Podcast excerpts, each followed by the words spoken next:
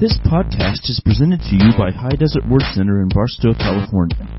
For more information, visit hdwc.org. Well, how's everybody doing tonight? Blessed, excellent, excellent. Well, uh, as my uh, as my lovely and beautiful wife, and isn't she lovely and beautiful?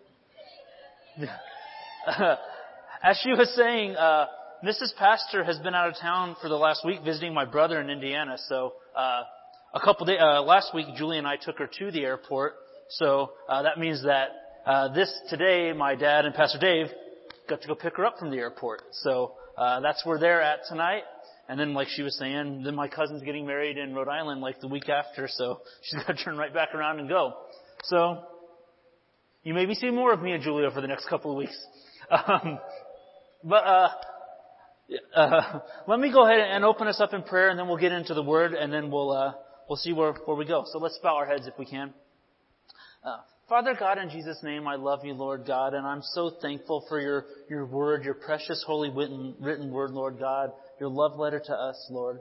Um, I just thank you, Lord, that your word doesn't return void, Lord. It always accomplishes everything that you intend for it to accomplish, Lord. Um, so tonight, Lord, I just ask that uh, if I speak any words that are, are, of my own and not of you, that they would just fall to the ground, Lord God, and instead only your words remain, Lord God. Uh, we just ask that you'd help us all to, to throw aside any distractions that we may be uh, weighing our, our minds down, Lord God, so we can focus our hearts and our minds completely on you and receive everything you have for us tonight. We thank you and we praise you for this, Lord. In Jesus' name, amen. Amen. Um, so I want to do something uh, a little bit different tonight than uh, than a normal traditional sermon. I want to do more of a, a Bible study tonight. Um, and so what I want to do uh, is uh, the book of James is one of my favorite books in the entire Bible, uh, and James is very very similar to the book of Proverbs in the Old Testament. Um, a lot of the books in the Bible they will uh, They'll devote page after page to one topic, or, or even entire books to just one topic. But the way that Proverbs are and the way that James are is they'll just one or two sentences to any given thought, and then they move on to the next thought. So uh, it's really cool to me that uh, he just it's just constant, constant little pieces of wisdom. In fact, I've heard some people say that James is the Proverbs of the New Testament because it's written so similarly, just one liner after one liner. So I want to uh, take a few minutes tonight, and we uh, I just want to take the first chapter, James chapter one, and we're going to go down uh, one line at a time through James chapter one. So if you want, uh, flip to James one. You can keep it open because we're going to be there all night. Um, all right. Thank you. Thank you. Let's look um, We'll start right at the top at very verse 1. We're just going to read all of these verses and then uh, discuss them a little bit. So James chapter 1, verse 1, it says, This letter is from James, a slave of God and of the Lord Jesus Christ. I am writing to the twelve tribes, Jewish believers scattered abroad. So, when the, when the writers of the New Testament sat down, uh, they didn't just, you know, sit down and say, you know, I feel like I'm going to just write a book of the Bible today, you know, then I can check that off. I wrote a book of the Bible. Uh, that's not actually quite how it worked. What they were doing is they were uh, would write letters to the different churches that they uh, that they knew of, and, and to the different believers that were scattered, like it says, scattered around the whole world. They would just write these churches a letter. The churches would read the letter, and then they'd just pass it on to the next church, and they they swap these letters back and forth and those letters are what came to be the majority of our New Testament. And, and the cool thing is that these letters and these books, they're all inspired by God. And they all fit together. They all uh, go right together so that you know that they're directly from God. Now, uh, sometimes I've heard people get a little confused because there are other books out there that that claim to be from the Bible. But the thing is, is that they don't flow with the rest of the Bible. In fact, sometimes they actually contradict it. And so that's how we know that these other books are not true books of the Bible. Um, for example, there are other supposed gospels out there other than Matthew, Mark, Luke, and John. And they'll, they'll tell stories such as, uh, they'll talk about Jesus doing miracles when he's a little kid and stuff. But we know from John, taking the entire Bible in context since it flows together, the book of John tells us that Jesus' first miracle was when he turned water into wine. So if you see other gospels talking about him doing all kinds of miracles and stuff when he's a little kid, that's not true because it contradicts the rest of the Bible. So that's what this uh, this first scripture is talking about a little bit. Is it's just a letter, but it flows with the rest of the Bible, and uh, it's real important uh, with that thought in mind that we take everything in the Bible in context because it doesn't contradict each other. Uh, let's look at these next couple verses, and a lot of times people get confused by these verses, but you have to, when you're studying the Bible, you have to take it in context with the entire Bible. So let's look at verse 2. It says, Dear brothers and sisters, when troubles of any kind come your way, consider it an opportunity for great joy. Uh, next verse. For you know that when your faith is tested, your endurance has a chance to grow. So let it grow, for when your endurance is fully developed, you will be perfect and complete, needing nothing. And like I said, a lot of people get confused by this, uh, this, these couple of verses here so I want to take just a second and let's see what these verses do not say. The first thing that these verses do not say is it does not say anywhere that God sends us trouble. And we know this also taking the entire Bible in context because John 10:10, a lot of us know that here, but John 10:10 tells us that the thief or Satan is the one that comes to steal, kill and destroy. Jesus came that we can have and enjoy life.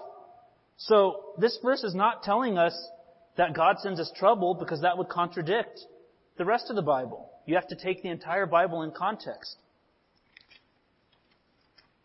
The next thing it does not tell us, it does not tell us that we should thank God for trouble. It doesn't say anywhere that we need to thank God for trouble. 1 Thessalonians 5:18 says that we should be thankful in all circumstances. It says in everything give thanks. But it does not say for everything give thanks.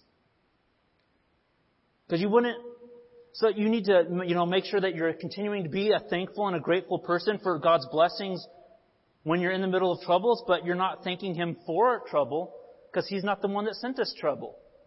God, uh, we'll get a little bit more into that later, but God doesn't send trouble our way. The third thing that this verse does not tell us, and this is one that a lot of Christians get real confused on, but this verse does not say that troubles give us faith. Romans 10:17, another verse that we all know by heart here says that faith comes from hearing and hearing the word of God. So, taking the entire Bible in context, faith comes from nothing other than the Word of God. Faith doesn't come from us having trouble and problems in life, because those come from the devil. He, the thief comes to steal, kill, and destroy. So, now that we know what these passages do not say, let's take a second and see what it does say. It does say uh, that when troubles do come, that we need because troubles do come. I mean, how many of you know that? Yeah. It doesn't matter, uh, Christian, non-Christian, troubles come to everyone. And they do come. But the difference between Christians and non-Christians is that when troubles come our way, we need to, to consider it an opportunity for great joy. We don't need to be all depressed, all moping around, all upset. We need to be joyful even when we have troubling situations. And we need to be joyful because the second thing it says is that while trials don't give us faith, they do give us an opportunity to develop our patience and to develop our endurance. And that ver- that last verse we read there, uh, when you have patience and endurance, then you grow into a more mature, perfect Christian. You're not missing anything. You're not lacking. You're not uh, immature because you've taken that time to develop your patience while you were going through these tr- tr- uh, troubling situations. So that's why, uh, the, just don't get confused by those verses. Take them in context with the entirety of the Bible. Uh, let's go on to verse 5 if we can. It says, If you need wisdom, ask our generous God and He will give it to you. He will not rebuke you for asking.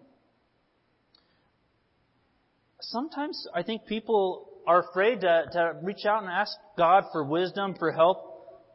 I don't know why. I don't know if they're afraid that, that of what's going to happen or, you know, maybe my problem's too small to bug God. But this verse tells us that you can freely ask God anytime you need wisdom, anytime you need help, because He's a generous God. He's a loving God. He's our Heavenly Father. And He's not going to get on you for asking. He's going to help you. In fact, uh, it says He'll give it to you generously. Don't be afraid to ask God when you have need help. Um, but let's go on and read the rest of this thought here in verse 6. It says, But when you ask Him, be sure that your faith is in God alone. Do not waver, for a person with divided loyalty is as unsettled as a wave of the sea that is blown and tossed by the wind. Such people should not expect to receive anything from the Lord. Their loyalty is divided between God and the world, and they are unstable in everything they do. So God does want to help us and give us wisdom. But if we ask Him for His help and then ignore Him, then it says that we're completely unstable in everything that we do. You can't even begin to think that you're going to get anything from God if you're just wavering back and forth, not accepting the wisdom that He's given you. Uh, and I was, as I was reading this passage, I, um, I remembered a video I saw on the internet, and uh, it's this uh, husband and wife talking, and she's sitting there, she's talking about how she's just had this terrible, terrible migraine headache. She feels all of this pressure in her head. And the husband's just kind of giving her a, a weird look. And then the camera slowly pans out, and she's got a nail sticking out of the back of her head. Like a giant spike sticking out of the back of her head. And then she looks at her husband and she's like, don't you even bring up the nail. My headache has nothing to do with this nail sticking out of the back of my head. And I think a lot of times we ask God for wisdom, and we're just as crazy as this person, this lady, you know, with the nail sticking out of our head. God's like, you know, if you did this, I think your headache would go away if you pulled that nail out of the back of your head. Because it's an obvious solution. And so, uh, I was just trying to think of, you know, maybe, uh, an example, and I thought, uh, a lot of times people have trouble in fact, I asked Julie, I was like, Julie, give me, give me an example of something that people have trouble with. And she's like, road rage. Cutting people off in traffic. And I was thinking about that. A lot of people are, are just swerving in and out of traffic, getting all mad at the other drivers, maybe because they're running late for work. And so then they'll come up to, to me or, or, or Julie or, or Pastor or Mrs. Pastor or something, you know, I'm, I'm always having trouble getting angry at other drivers. And, you know, we'll be like, well, have you considered leaving a little bit earlier for work and then you wouldn't be so, no, no, no, no, no. That's not my issue. What I need is I need the Lord to just part the cars like the Red Sea so I can not have to worry about these other drivers. And we're thinking to ourselves, well, yeah, but if you just left a few minutes earlier, then you could drive the speed limit. You wouldn't be worried about cutting off these other drivers, and your drive would be a whole lot smoother. Maybe you could, heaven forbid, leave a few minutes earlier and use that time to pray in your car. I don't know, I don't know. Sometimes God gives us wisdom and it's obvious, but if we don't take it, it says, then don't expect you're going to get anything else from God. Let's go, uh, go on to the next verse. It says, Believers who are poor have something to boast about, for God has honored them. And those who are rich should boast that God has humbled them. They will fade away like a little flower in the field.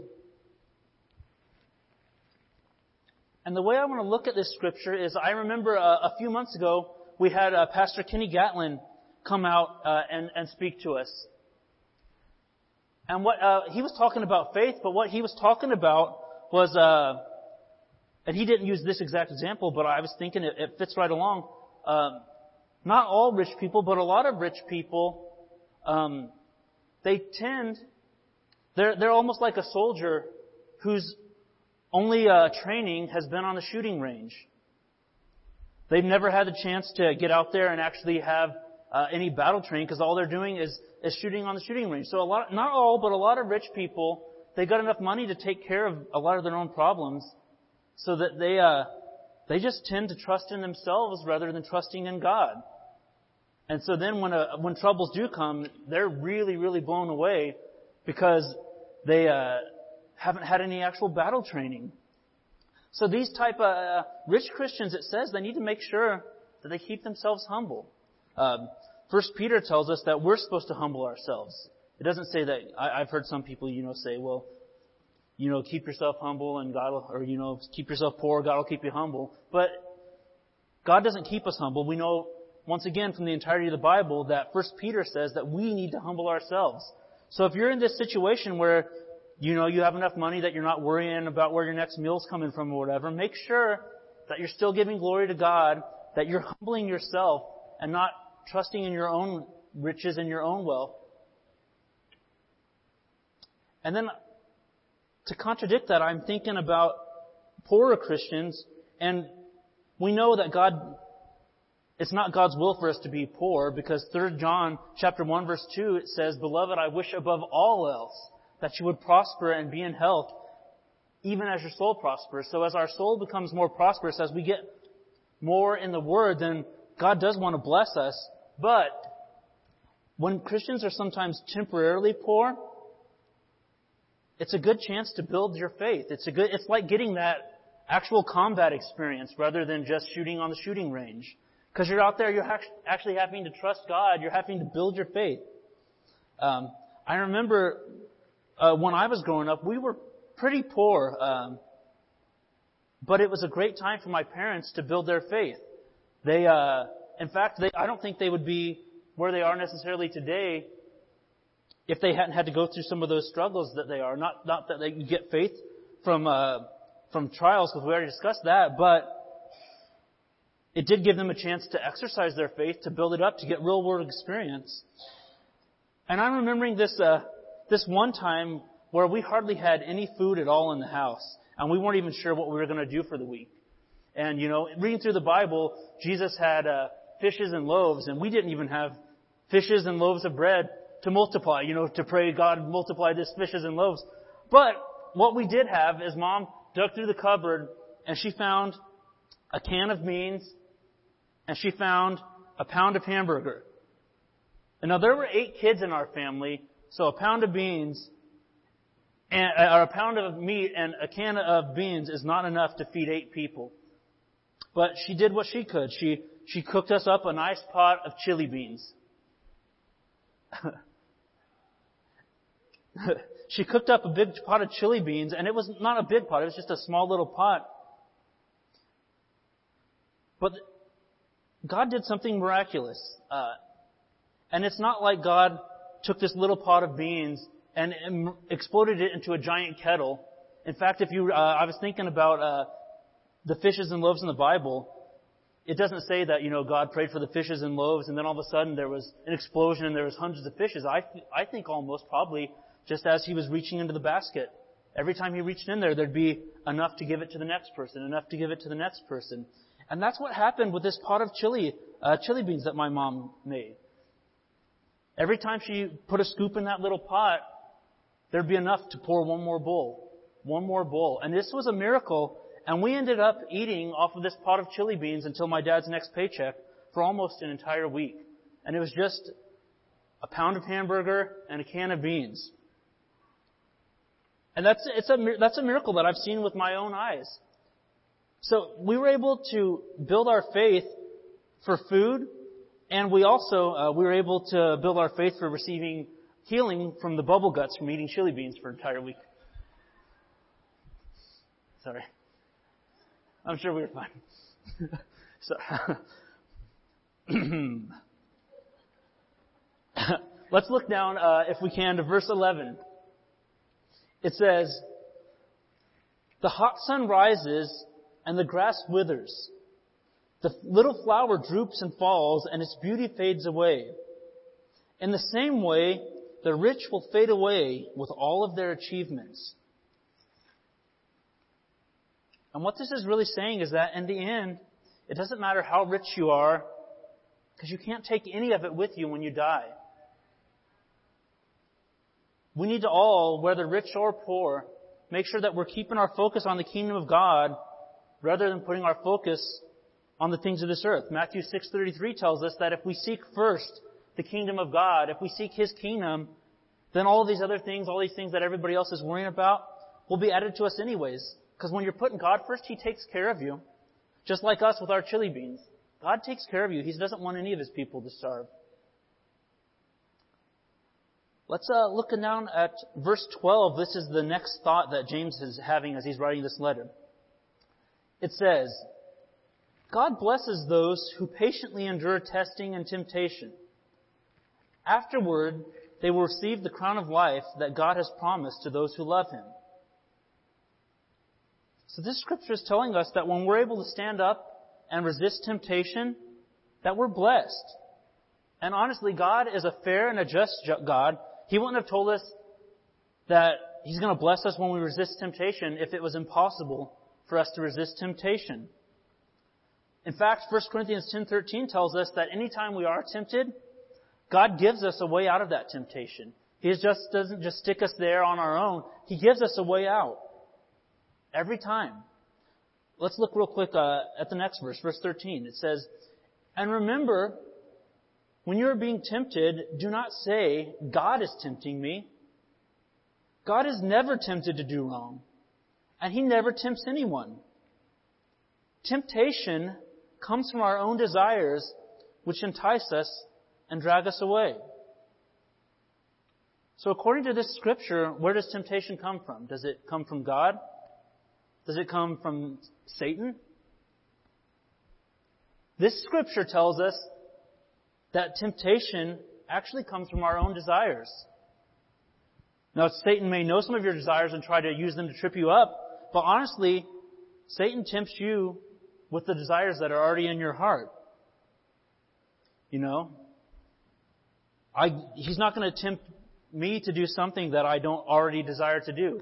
Um, trying to think like, you know, he's not going to tempt me to go, you know, here's one. Here's one, sorry. Thinking on the fly. We all like to make fun of Pastor Dave because there's something wrong with him in his head when it comes to food, and he does not like elotes. Which honestly is the best and most delicious way to prepare corn. It is, it's delicious. I had it for Memorial Day. So if I have, sorry, give me one second, I'm gonna tell this story. On Memorial Day, my family got together, and we, uh, we're going to have a little cookout. So my wife brought some corn and I brought myself a jar of mayonnaise, some chili powder, and I couldn't find the real cheese, so we used Parmesan cheese. And right when I'm getting ready to go make up my uh, make up my elote, I notice that the mayonnaise is missing. And, oh yeah, he did that too. He's he's he my brother stole the corn and hid it from us but my wife was able to convince him to give us the corn back. So, so we sit down and we're going, getting ready to eat, and there's no mayonnaise put on my corn. My brother had hidden the mayonnaise, and I, ushers, escort this woman from, just kidding. No, I'm like, you know what? There are things that you like that I don't like, but I don't go out and steal them from you. I don't want to steal your joy. I'm not a joy thief. I rejoice when my brothers rejoice. And so, I don't know where I'm going with that. Other than the fact that my wife uh, finally found the mayonnaise and I enjoyed the heavenly corn of elotes for Memorial Day. where I was going with that, I just remembered, is, is, it would do no good for Satan to tempt Pastor Dave to steal and eat all of my elotes because he does not desire elotes.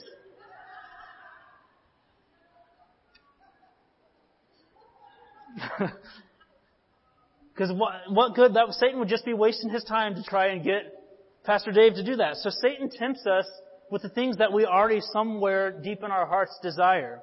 That's where temptation really comes from. Temptation comes from our own desires. And then verse 15, it tells us, these desires give birth to sinful actions. And when sin is allowed to grow, it gives birth to death. So it's not wrong to have temptations. The Bible tells us that even Jesus had temptations. What is wrong is if we choose to act on the temptations. You know, I was thinking about it. Sometimes I get up here and I say stupid things like my wife was saying. I make jokes about bubble guts when I'm preaching. And Julie, my wife, my beautiful, lovely wife, she may have the very, very strong desire to come up here and strangle me. And there's nothing wrong with that thought coming into her mind. In fact, probably some of you probably think I even have it coming.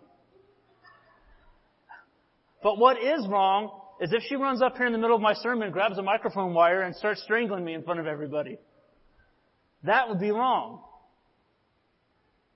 So it's not the thought that's sinful, it's when you put the thought into action. It says eventually that leads to death. So let's look uh, at the next thought here, verse 16. It says, So don't be mis- misled, my dear brothers and sisters. Whatever is good and perfect is a gift coming down to us from God our Father, who created all the lights in the heavens. He never changes or casts a shifting shadow. It says every good and perfect gift comes down from God. That goes right along earlier with what we were talking about where you know, trials and troubles don't from, come from God because God only gives us good and perfect gifts. And um, this scripture, honestly, is really personal to Julie and I because uh, there were a couple years there where we were just playing, praying and believing God because we wanted to have children. Um, and it wasn't coming quite as quickly as we wanted it to, so we decided we were going to study the Bible and see what we could find about having children. And what we saw uh, was actually this scripture, which doesn't, right off the hand, it doesn't make sense as a gift about having, or a scripture about having children. But at the same time, we were starting to meditate and dwell on this scripture. We noticed that Psalm 127, verse 3 tells you that children are a gift from the Lord. And so we put these two scriptures together and we realized, hey, God wants to give you gifts, and He wants to only give you good and perfect gifts. So we started praying and confessing this scripture every single day, and not too long after that, we had our son, our first son, Jeremias. And we, uh, his full name is Jeremias Abishai Samples. That name Abishai is actually an Old Testament uh, Greek word. He was one of King David's men. He was one of King David's right hand uh, men, and his name means a gift. So we named our son a gift because he is a gift. In fact, well, most of the time he's a gift. He was, earlier today he was trying to strangle his brother, no, but just kidding. Uh, but we put that scripture, that this James 1:17, um, right above his bed. So every night when we put him to bed, we're reminded that he is our good and perfect gift from God. No matter how much he was mean to his brother in the day, he is a gift from God. And we'll work on getting him to not strangle his brother. Uh, verse 18, it says, He chose to give birth to us, uh, He, God, chose to give birth to us by giving us His true word. And we, out of all creation, became His prized possession.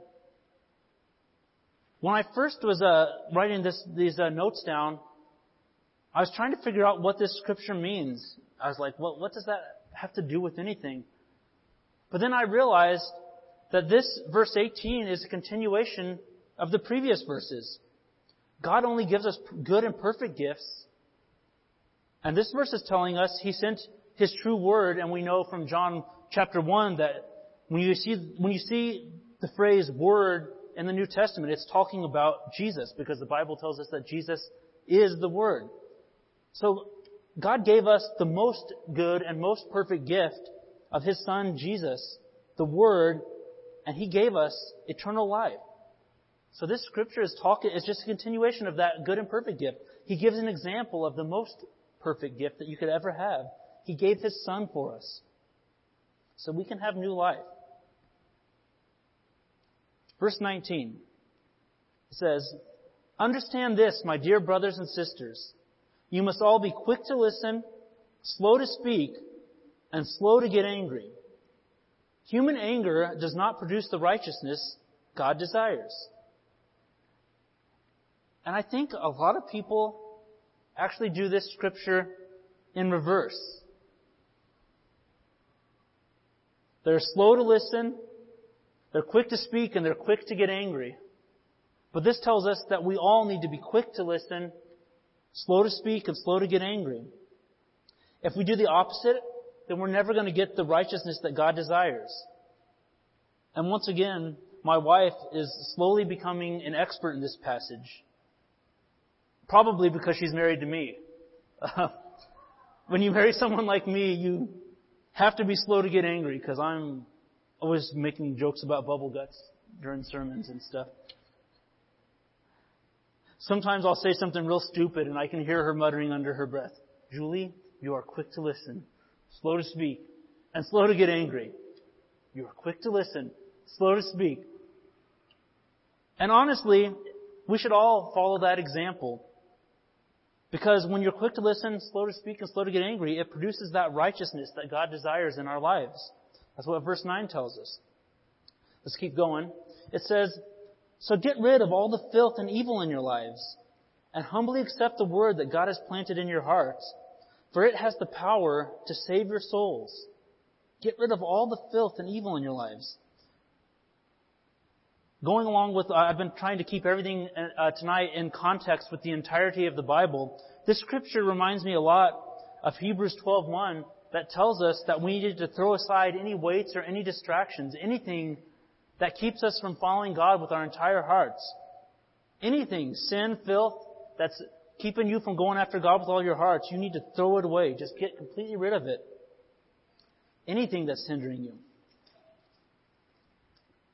Verse 22, this is one Julie read earlier, and this is honestly probably one of my favorite scriptures in the Bible. It says, but don't just listen to God's word. You must do what it says. Otherwise, you are only fooling yourselves. And this is one of the most important scriptures in the Bible, especially for explaining why a lot of times many Christians aren't blessed like they probably should be. You'll see people who go to church all the time, but they never seem like they have the blessing of God in their lives.